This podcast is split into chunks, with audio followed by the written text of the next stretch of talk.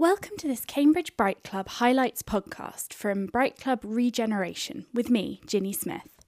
Coming up, fish penises, orgasmic peppermills, and what's it really like to be an engineer at Cambridge? Now, before the show, I caught up with Helen Scales to ask her what brought her to Bright Club. I'm all about the oceans. Um, I am very excited by marine biology and all things fishy. Um, PhD was here in Cambridge um, several years ago, and I studied beautiful big coral reef fish that live in the middle of the South China Sea, and I spent a lot of time overseas. These days, I do all sorts of things. Um, I write books, I do radio, and try and talk as much as I can about things that live in the sea. So, yeah. So, what is it about fish, things that live in the sea, that excites you? Well, I, guess it all comes back to the time when I learned to scuba dive. I was, I was at school, I was in, doing my A levels, and I decided that I wanted to learn to dive. And I did my first open water dive in England, in a lake, in fact, it wasn't even in the ocean. Um, and it was freezing cold. It was March. It was about this time of year actually. The water was four degrees. Oh it was so cold. Um, you know, and I was just about to give up on the whole thing. It was absolutely ridiculous. But then I saw this one little fish swimming off into the distance, and I suddenly realised how wonderful that was just to be in its, its three dimensional world and to be able to kind of be a fish for a bit. So that's really kind of where it came from. And then I went off and dived in warmer, more colourful waters um, and got totally addicted to the underwater world. So at that point, I just knew, well, you know, I wanted to study this and uh, learn more about what's going on and, um, you know, all the amazing diversity of stuff that lives in the ocean. And I guess for me, it's about it's because it's so out of sight and you know it's not in our lives daily the oceans are kind of outside and out of mind and I love kind of unfolding that and seeing it myself and also trying to get other people to kind of get inspired by the things that live there and weird things that go on under the waves. Do you have a favourite marine animal? Well, um, I'd probably have to say seahorses, um, partly because I wrote a book about seahorses and I proudly proclaimed that they are my favourite species, and they are. they really are. They're wonderful things. I mean, they're very, they're very strange looking, very mystical creatures, and I always wanted to see one for years and years. It was like the one species I just, you know, really, really wanted to see, and I never did. They're really hard to find. They're so well camouflaged. Mm-hmm um, you know, into their environment and they change colours and so on. And, and they look just like fairy tales, really. They don't really seem to be real. And they have these very strange lives. The males get pregnant. They often form long bonds, partnerships, males and females, for years and years. And they dance, courtship dances with each other every morning. So, you know, they're just enchanting for me. And that's why I wrote the book. So, yes, I think it has to be, has to be seahorse. So, what was your research on when you were a PhD student? So, my, my PhD was about another fish, not seahorses. I studied a, a fish called um, humphead wrasse, or a Napoleon wrasse is another name for it. And they grow really, really big. These are, the males grow like six foot long and they're chunky and they're, they're really big animals. And they also have really interesting lives, um, uh, you know, a bit like seahorses. They have um, very complicated sex lives. So part of what my PhD was was um, just like actually going to the place where they have sex and um, uh, and studying. They form these big aggregations. Normally they're very solitary, so you would see maybe one on its own.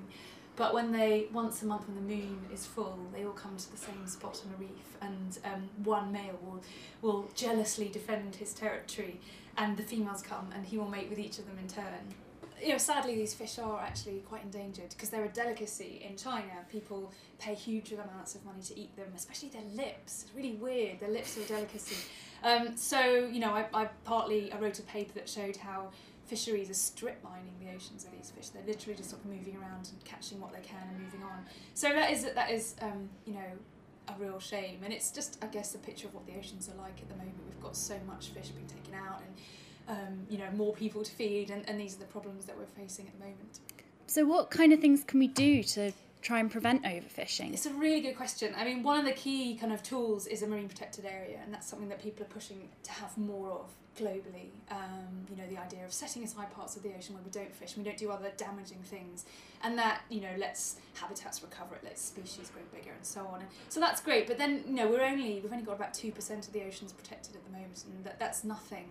So you've got to think beyond that too. And so that's you know it's all things like how do we manage fisheries to make them less damaging. Things like bycatch, when you catch things that you actually end up eating and throwing them back. We have to tackle those sorts of problems damaging fishing techniques, um, trawls, things like that.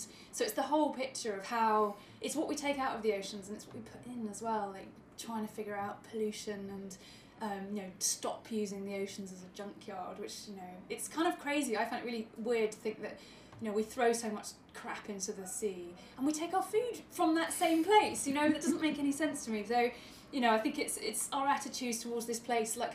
Like I said, it's, it's out of sight and out of mind. So for most people, they don't think about where fish comes from or what impacts it might have, and we really need really need to find ways of changing that. Big topic, but yes.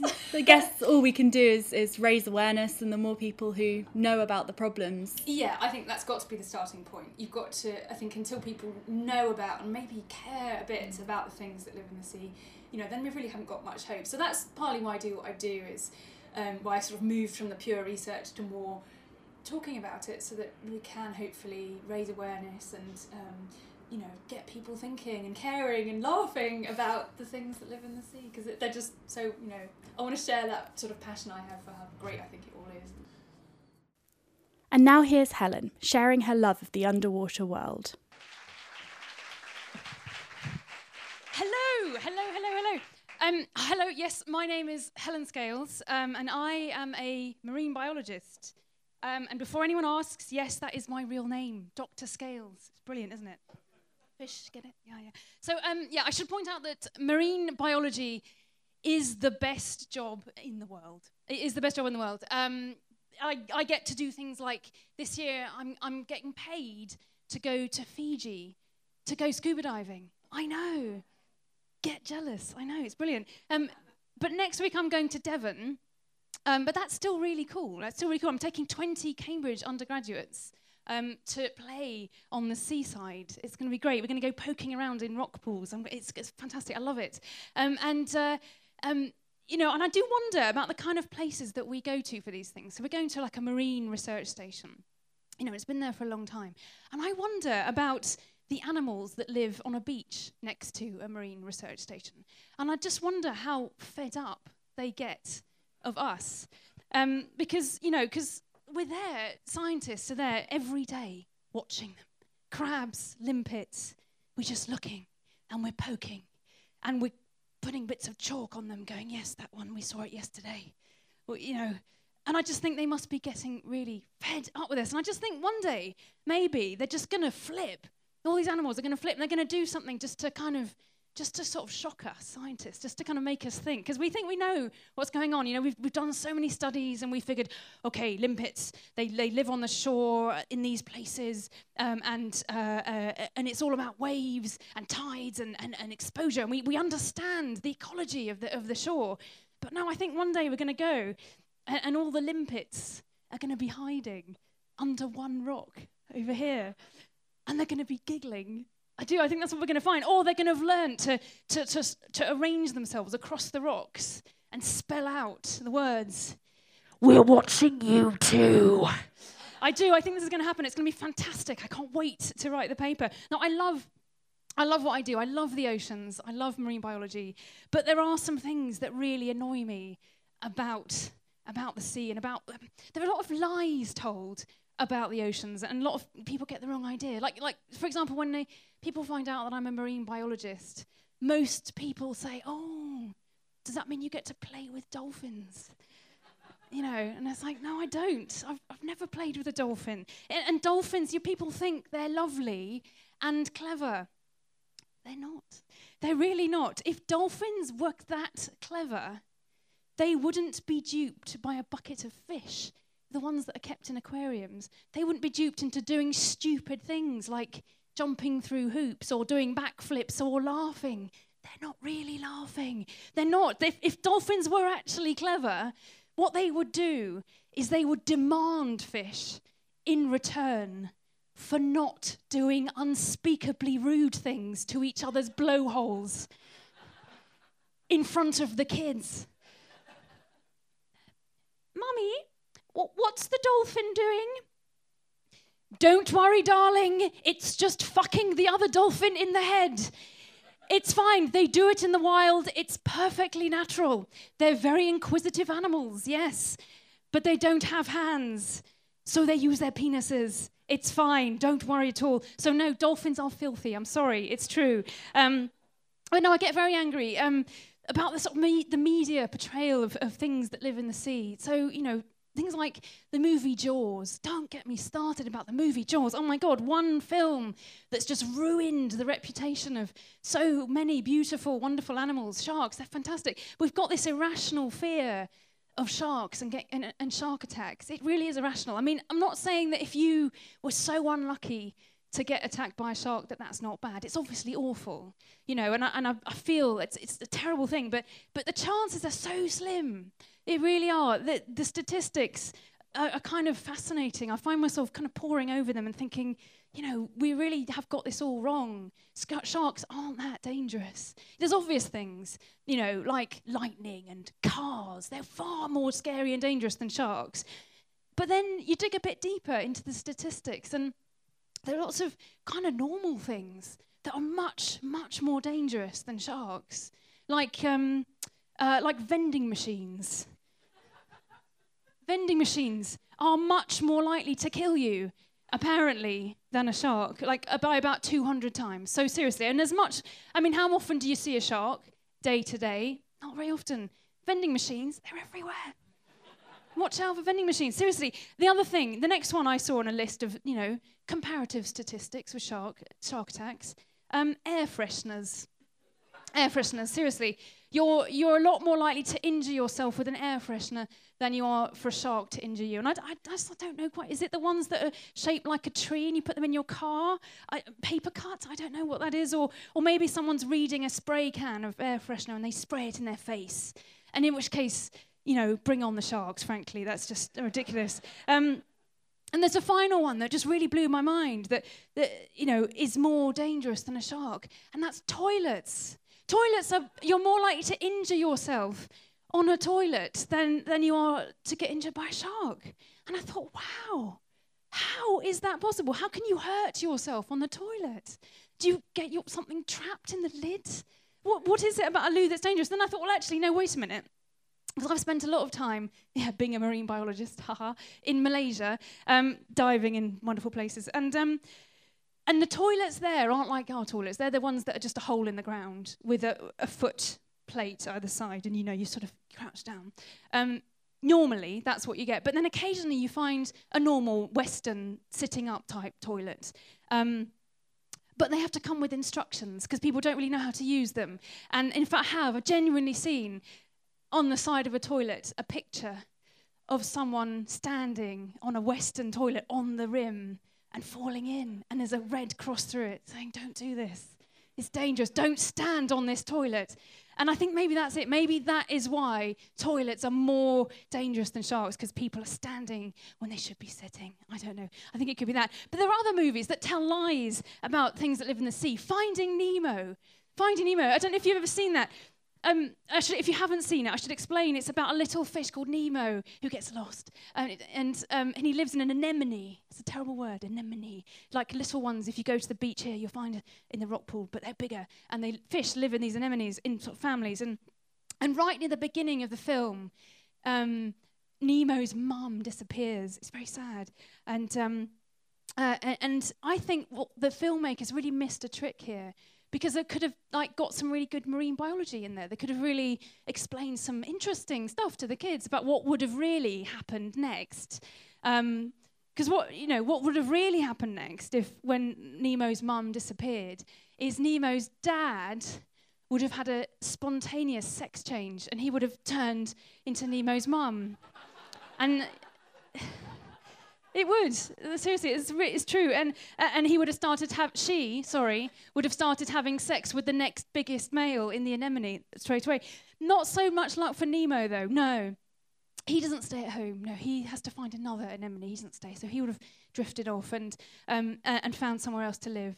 And then he would have waited for 10 or even 20 years to have a shag you know, it, it, takes that long for an anemone, for a clownfish. And I just think, even for fish, that's a very long time to wait to have a shag. It's pretty. So anyway, so I think so films should have more real science when it comes to the oceans, and I think that's you know that's where we should be going. But you know, I, I, I love the oceans. I love that. One of the things I particularly love is is the things we don't know. There's so many questions about the oceans that we still there's so many mis- mysteries, and I find that just brilliant and fascinating. Like you know, why is it?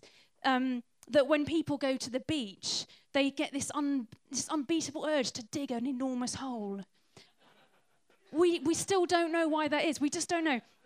And why is it that when when people go on holiday to, to somewhere lovely, like um, a fat American, say, lots of fat Americans going to the Caribbean and they go fishing for fun, that's fine. But why?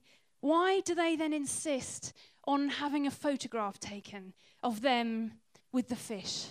And in particular, why do these fat American men do this while wearing a tiny pair of ball munching Speedos? Why do they do it? It's like, seriously, dude, no fish is big enough to make up for those.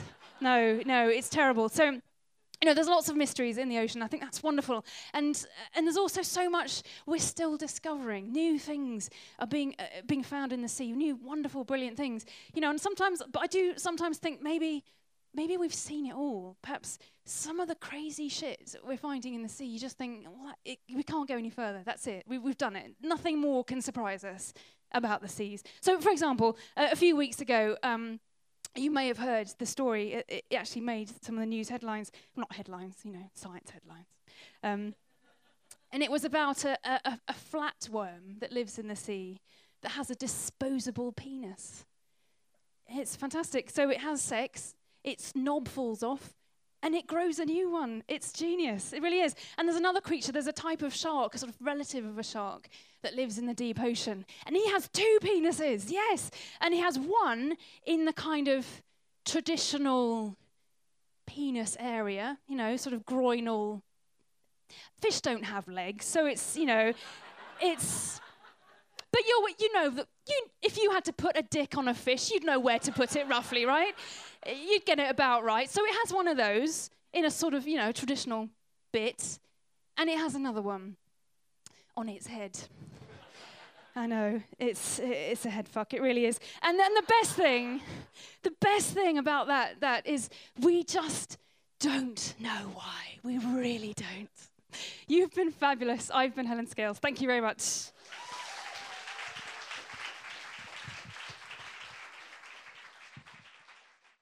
So, moving on from fish penises to the more weighty world of peer review, Viv Patel explains an editor's perspective on getting a scientific paper ready for publishing.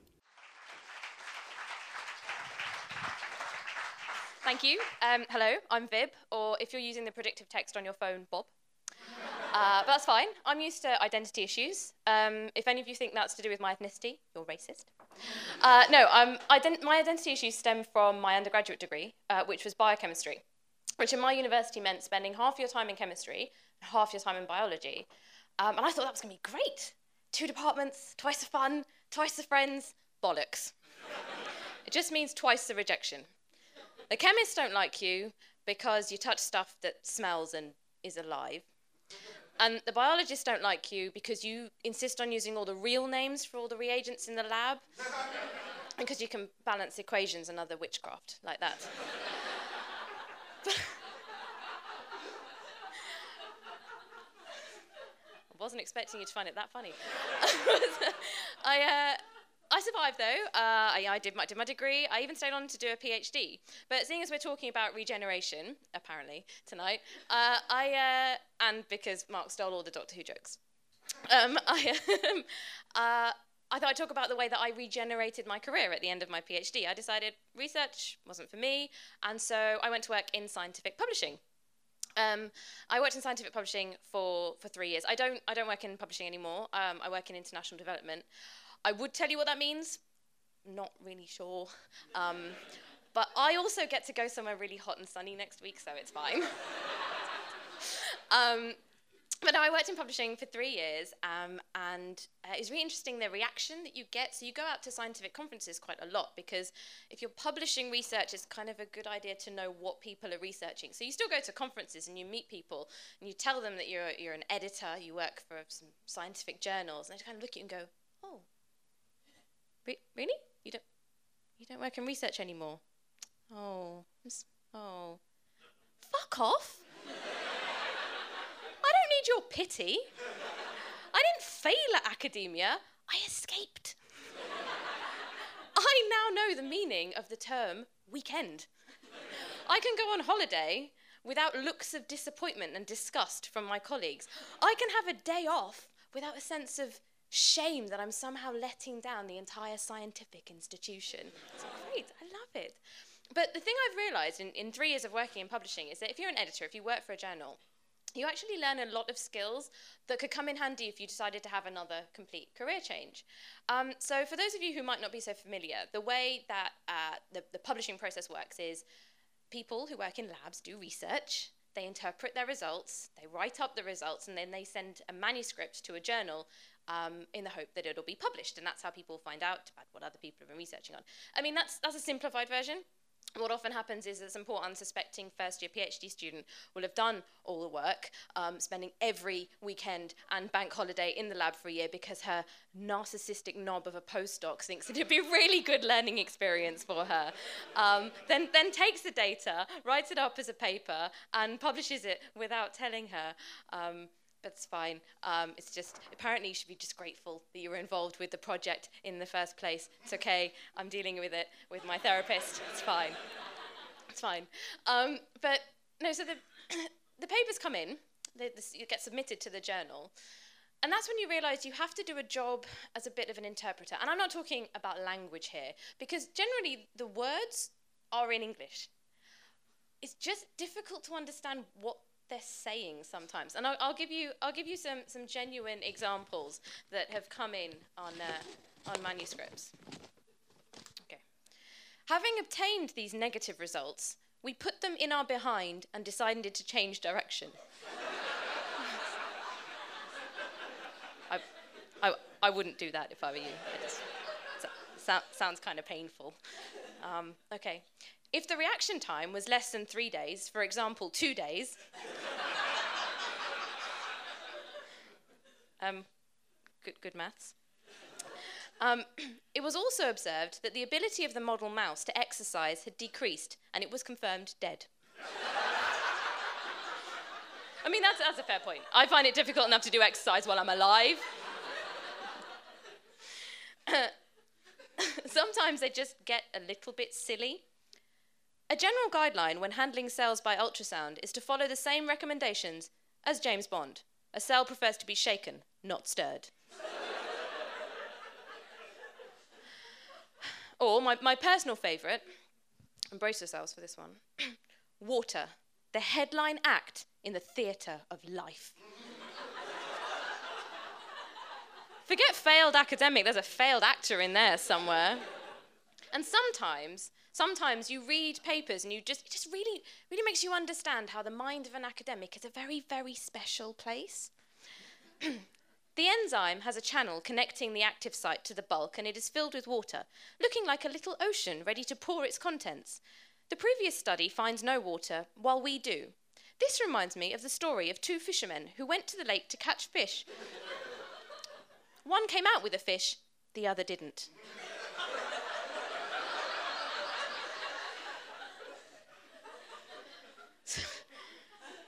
So once you've finished interpreting what it is that the author might be saying, you do what has been talked about already, and that is peer review. So you send the paper out to other experts in the field. They send back their comments and tell you, recommend whether it should be published or not. Um, this is a point at which you realize that your job as an editor also involves conflict management. because it's amazing how quickly some of the brightest scientific minds in the world can revert to being five year olds if they read something they don't like.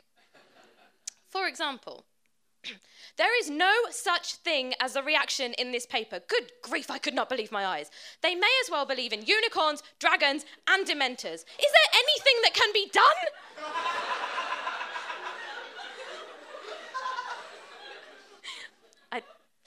Do, do, you want me to put them on the naughty step for you? Will that help? I don't, I don't know. Sometimes you move away from being a primary school teacher and you have to be an international diplomat. there is a need to review for proper punctuation and use of plurals in this paper. But this is not uncommon when the authors are fluent in a language other than English. For example, American. it's, it's awkward. Um, sometimes they um, damn you with faint praise. I found the supplementary information section much more interesting than the main manuscript. and sometimes they just don't give a fuck. Unfortunately, I find this manuscript a, perfectly wa- a perfect waste of good and expensive equipment. This is an example of the worst kind of research I have seen in a very long time. Ouch! So, once you've finished playing, you know, either primary school teacher or international diplomat, um, and you send the paper out to the back to the authors, they make their changes, they send it back, and you can actually publish it. That's that's great and that's fine. Um, but then you encounter other problems, and one of the other jobs that you often find yourself doing as an editor is um, could come in really handy if you're working for I don't know the censorship board or the advertising standards agency. this is because we make the stupid mistake of asking authors to suggest images for the covers of the journals that we work on. Now, sometimes you get kind of the expected response, which is, um, you know, for example, a paper on the spectroscopic analysis of some oil from a nut from South America. And you will literally get a picture of a spectrometer next to a jug of oil, next to a map of South America. and for artistic value, they've put some trees on the map of South America. That's great. But actually, the problems arise when they start trying to be a bit creative. Um, I mean, the email you never want to write is Dear Professor Smith, whilst we really do want to highlight your work on the cover of our journal, we feel that a photograph of a human placenta is probably not the best representation. genuine, honest, really. It was genuine. A ge- they photograph real human placenta puddle of blood. They thought this would be good on the cover of a journal. Uh, mm, okay. but actually, that's the easy part, is when you tell people that you are going to publish their paper. The problem comes with the other half of people, where you have to write to them and say you're not going to publish their paper. Because if there's one thing that academics don't like more than teaching, it's being told that they're wrong. They don't like it. And that's because, and we're all guilty of it, any of us in here who ever worked in an academic environment, we just get used to being told that we're very, very clever. And we don't like it when people tell us that we might not be as clever as we think we are. You know, you do science subjects at school, you must be so clever. You're doing a chemistry A level, you must be so clever. Wow, you're doing biochemistry at university, you must be really clever. You have a PhD, you must be so clever. And, you know, you may be surprised to learn this, but that gives academics an overinflated sense of their own importance. I know, I know, it was a shock to me too. And that's where I realised that being an editor, I reckon I'd make a pretty good bailiff.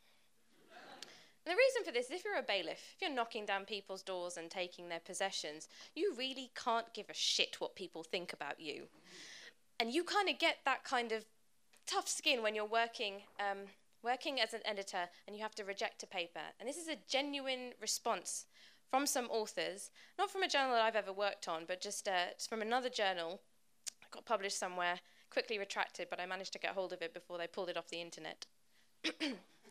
It is fairly clear that you and your anonymous reviewers are less interested in the details of scientific procedure than in working out your personality problems and sexual frustrations by seeking some kind of demented glee in the sadistic and arbitrary exercise of tyrannical power over hapless authors like ourselves who happen to fall into your clutches. we do understand that, in view of the misanthropic psychopaths you have on your editorial board, you need to keep sending them papers, for if they were not re- receiving manuscripts, they would probably be out mugging little old ladies or clubbing baby seals to death. yeah. I'm, I'm considering a career change to being a traffic warden. Thanks very much, you've been great. Next up, Jo Stevenson, bringing her own brand of musical comedy to Cambridge. Hello, hello. Um, my name's um, Jo. Um, I have to admit, I'm feeling a little bit intimidated. I've got a horrible feeling that I'm the least intelligent person in this room. Um, so I've deliberately worn my glasses um, in a desperate attempt um, to make me seem uh, more intelligent. I don't know whether that's working or not. Um, thank you. Um, so, um, who have we got in tonight? We've got, got obviously, we've got lots of geeks and uh, boffins. Um, have we got any physicists here this evening? Good.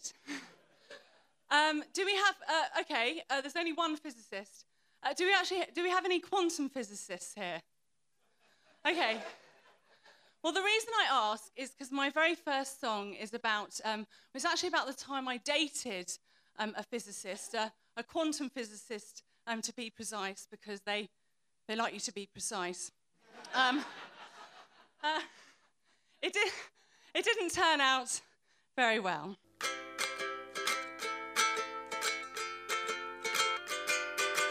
Do, ba do, ba do. I fell for him like an apple from a tree. Apparently, that's just gravity. At least that's what he said when he took me to bed. I must admit it went over my head, for I'm in love with a quantum physicist. It felt electric. First time we kissed, I said, Do you love me? He said probably. It's x plus y equals a plus b. but it meant nothing to me. He took me to the movies for our first date, but miscalculated speed and time. So he was late.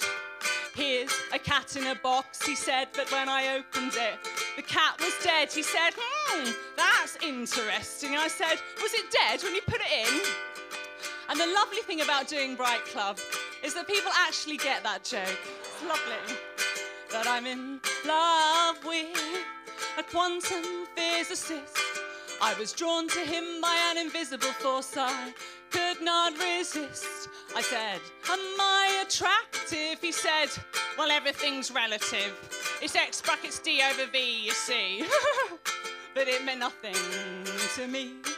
But I do, but I do. We're perfectly paired, like E and MC squared. We're bound by bits of cosmic string. He may be a bit weird, elbow patches and a beard. But he's my world, my infinity. He hasn't yet proposed, but what's worse, says we're already married in another universe. I said, Don't you want me? Look me in the face. He said, Look, it's just not working out. He said he needed space. Space? But I'm in love with my quantum physicist. His knowledge of momentum gave our love life a twist. He said, Here's the situation. Showed me an equation. He said, You're my x to the power of three. And you mean nothing to me. He's an x over me. Equals x times misery. why, why,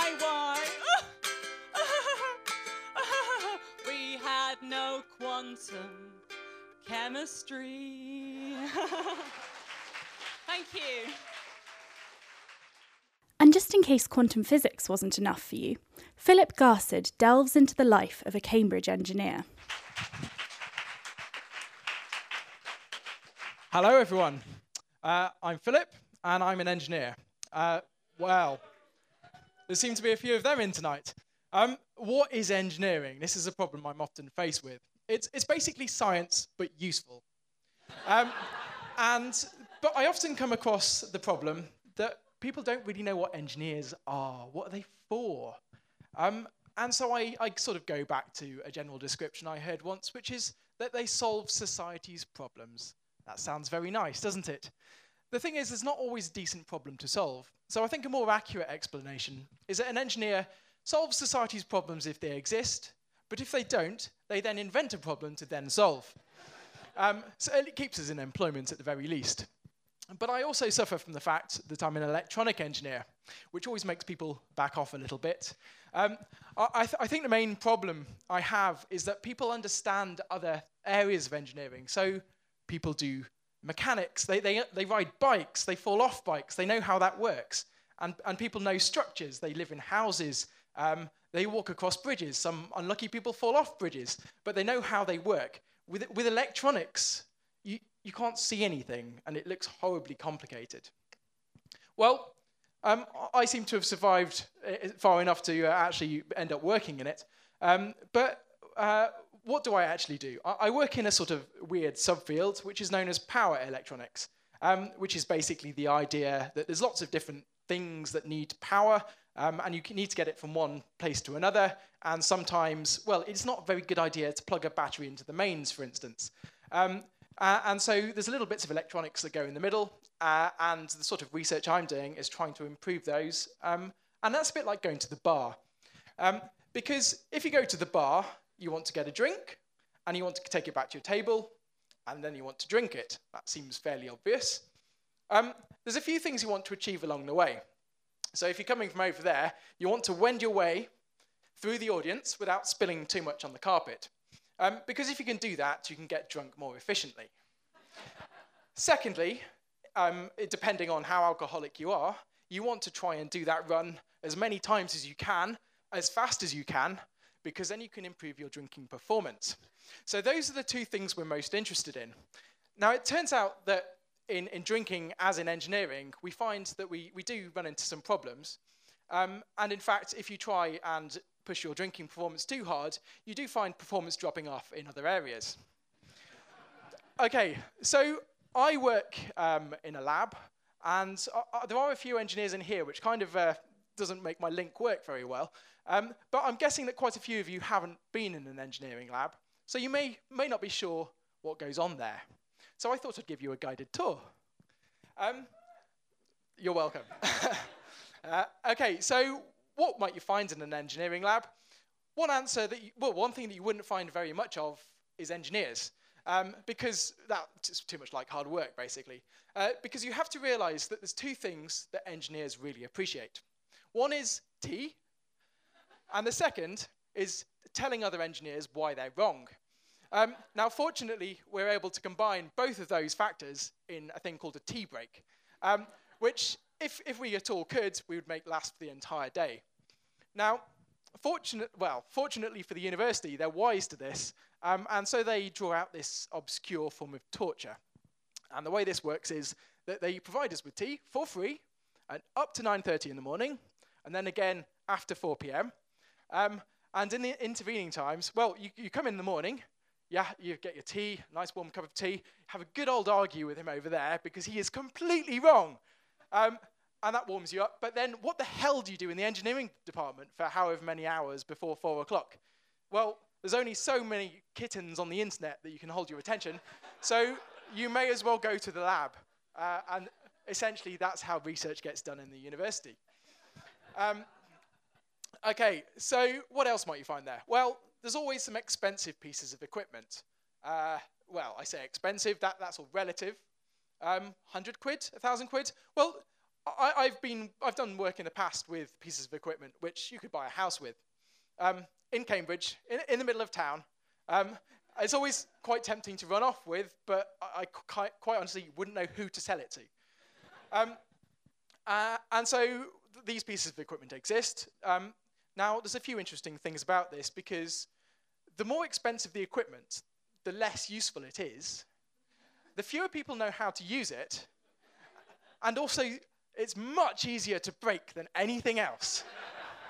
so this is clearly keeping a few companies in, in business, but the reason it's in the department is, is, is, clearly because if you don't have a piece of very fancy looking equipment next to your experiment, no, no matter how basic it is, no one is ever going to take you seriously.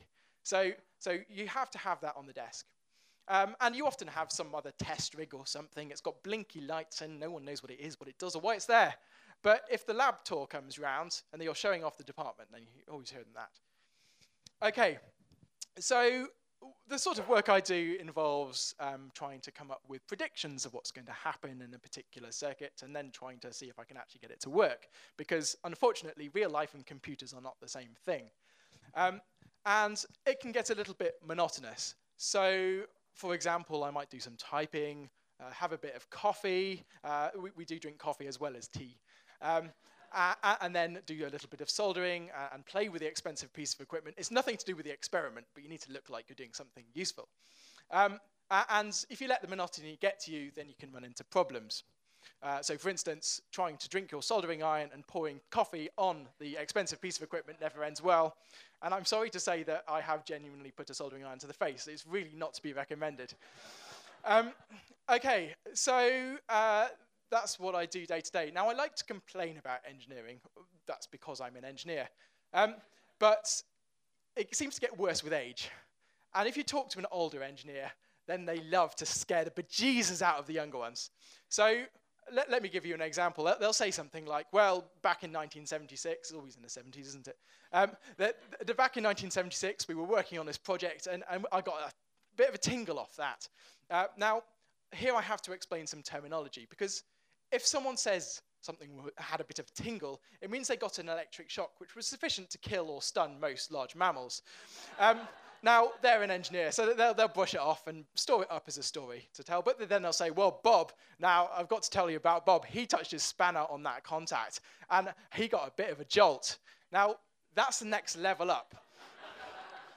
What's a jolt? A jolt means Bob was five meters on the other side of the room, lying against the wall, uh, there was probably a flash and a bang as well. Um, but of course, Bob lived to tell the tale, and uh, is great for scaring the young ones. And let's go to the final level. If, they, if someone says they've singed their eyebrows, th this is akin to someone being near the epicenter of maybe small thermonuclear explosion. There's not much of the lab left. There's possibly not much of them left either, but somehow they pull through. Uh, and if they live to tell the tale, then they, they will do so as much as possible over the, over the remaining years. Um, even they didn't have it so bad. Um, I, thought I'd share with you, uh, well, I, I, was looking through some stuff the other day, um, as you do, which turned out to be a handbook from 1953 for upcoming electrical engineers, which had some interesting pieces of advice. Uh, I thought I would share some of them with you. Um, so th there's a number of points that they give, uh, recommendations of how, how to work as an engineer. Um, so they're numbered, and this is number 154. Engineers often test circuits for the presence of voltage by touching the conductors with their fingers. Uh, the method is convenient for locating a blown out fuse, uh, bear that in mind. Um, some men can endure the electric shock that results without discomfort. Uh, others cannot. Such men are not suitable electrical engineers. it continues Number 155. That was the dangerous stuff. That's high voltage. Uh, the presence of low voltages can be determined by tasting. If voltage is present, a peculiar, mildly burning sensation results, which will never be forgotten after one has experienced it. Now, these are clearly terrible pieces of advice. And God knows how anyone actually survived the 1950s. But the thing that worries me is not that they're bad pieces of advice in their own right, but more that before them there were 153 other bits of advice that someone has presumably read at some point. Um, anyway, with any luck, I may survive my career. Uh, at the very least, I appear to have survived Bright Club. So thank you all very much for being a lovely audience, and good night. and I caught up with Philip to find out a little more about his research. What is it exactly that you work on? Okay, I work in a field known as power electronics, and that is concerned with getting power from one form to another. So, for example, from the mains to charge a battery or something like that, um, without wasting too much of it along the way. And to do that, I'm looking at a new type of transistor which can hopefully do this a little bit more efficiently. What exactly is a transistor? Okay, so a transistor is like an automatic switch. Um, so if you've ever played with a circuit before, you often have a battery and maybe a light bulb and a switch. Um, and if you turn the switch on or off, then you can uh, control the light in the light bulb. You can have it either on or off. And a transistor is like that, but it has the advantage that we can control it with electricity itself. Uh, so it's almost like it's automatic. Um, and that's good because it means we can automate the whole process, but also because we can get it to switch on and off very quickly, which turns out to be useful for the sort of thing I'm working on.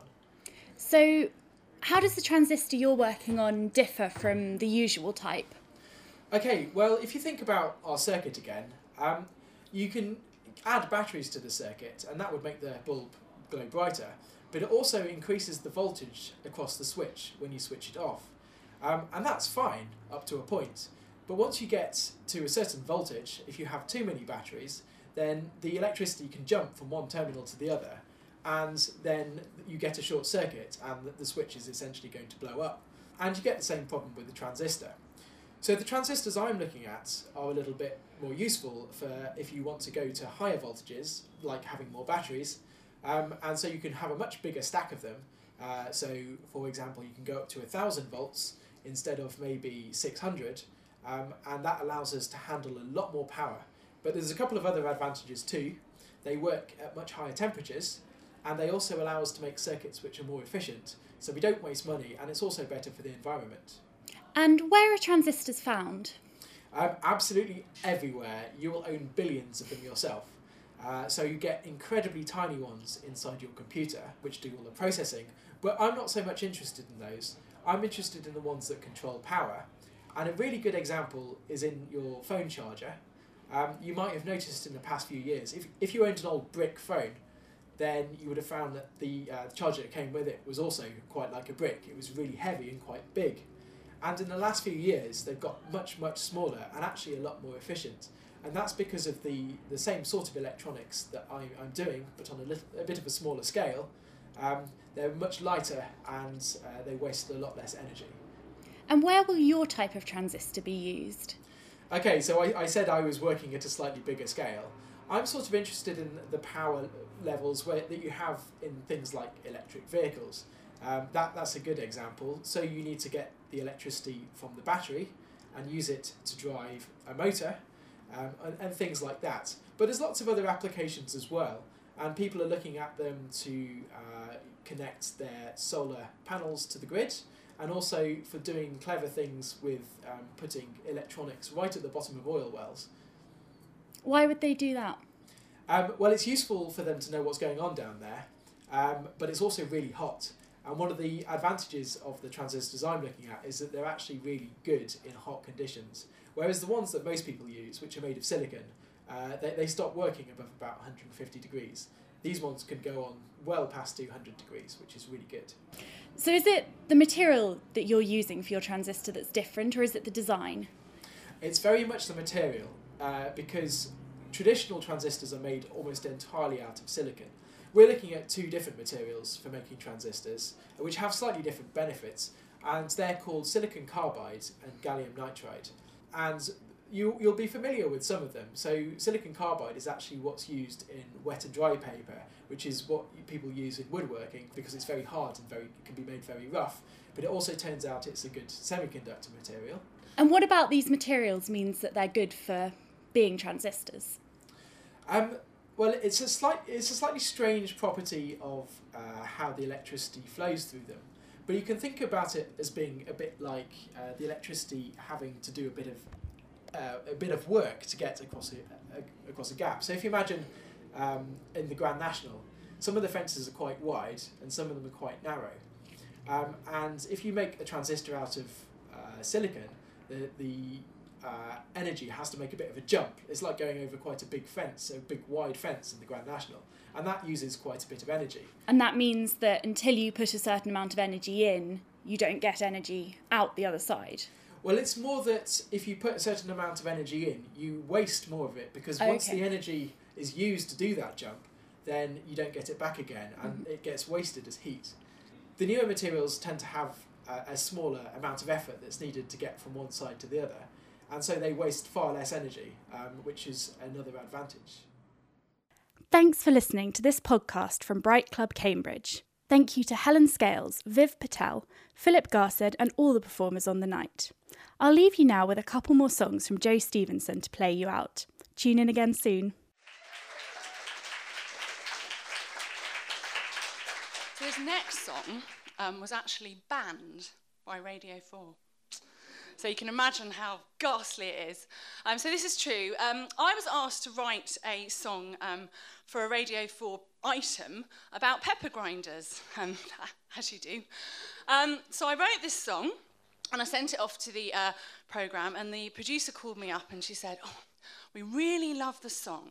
We love it, but we're a bit concerned because, this is, this is what she said, because it has an orgasm trajectory.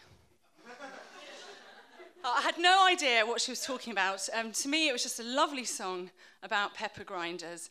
Um, but I'm, I'm going to do um, the uh, original uncensored uh, version for you uh, tonight. See if you can spot the orgasm trajectory. I can't even say it.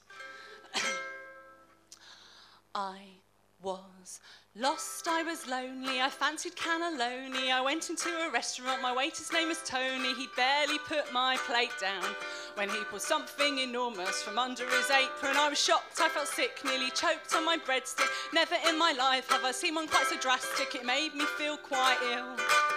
The size of his three foot pepper mill, he loomed over me and with a leer said, Would you like some black pepper, my dear? Have died with embarrassment. It felt like sexual harassment with a condiment. I said no, he wouldn't go. He was putting on a show. He was stroking his pepper mill. My cheeks began to glow, so I reached for the key Chianti. But that was his cue to up the ante. I was drowning in sleaze and parmesan cheese. He was so heavy on the pepper, it was making me sneeze. I protested, he went faster and peppercorn all over my pasta. How can I enjoy my bolognese when you're grinding away in my face? It's enough to put me off my lasagna. And it doesn't make you more of a man, yeah. It should be banned, yeah. I was cross, it wasn't planned, but I had to take a stand. Grab the giant grinder out of his sweaty hand. I said, I know you love it, but I can think of somewhere I'd like to shove it. He said, What do you mean? It got me angry, signorina. I explained I'd never witnessed a display that was obscene. I put your meal back on the shelf. I prefer to do my seasoning myself. I prefer to do my seasoning myself. Thank you.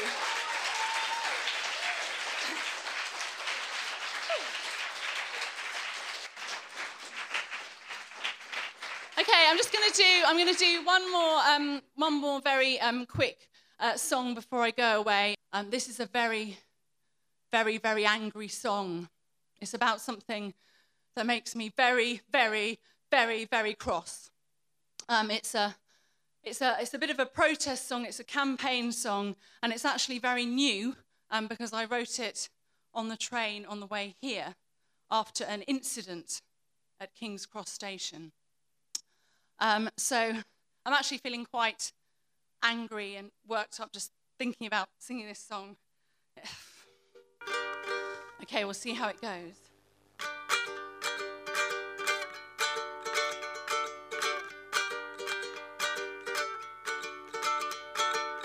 The underground, on the escalator. Got a meeting and I'm running later. If there's one thing that I hate, your bag on wheels is in my waist. I hate you, I hate you, though I don't know you. Cause you're walking way too slow, sir. Dragging your handbag as you go, sir. Trip me up and I fall over. Wheeled suitcases, wheeled suitcases. Should be banned from public places. Wheeled suitcases, wheeled suitcases. Should be banned from public places. Don't know if I can carry on. I'm just, it's really angry. Makes me wonder what went wrong. I didn't have them when I was younger. Maybe then people were stronger, or their arms were longer.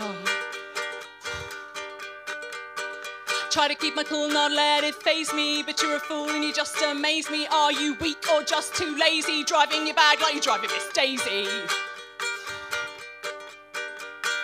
Why you trying to make me sprain my ankle? Your wheel's getting caught in my sandal, smashing my leg like a fucking vandal. Can't you carry it by the handle? Wheeled suitcases, wheeled suitcases, should be banned from public places. Wheeled suitcases, wheeled suitcases, should be banned, should be banned, should be banned, should be banned from public places.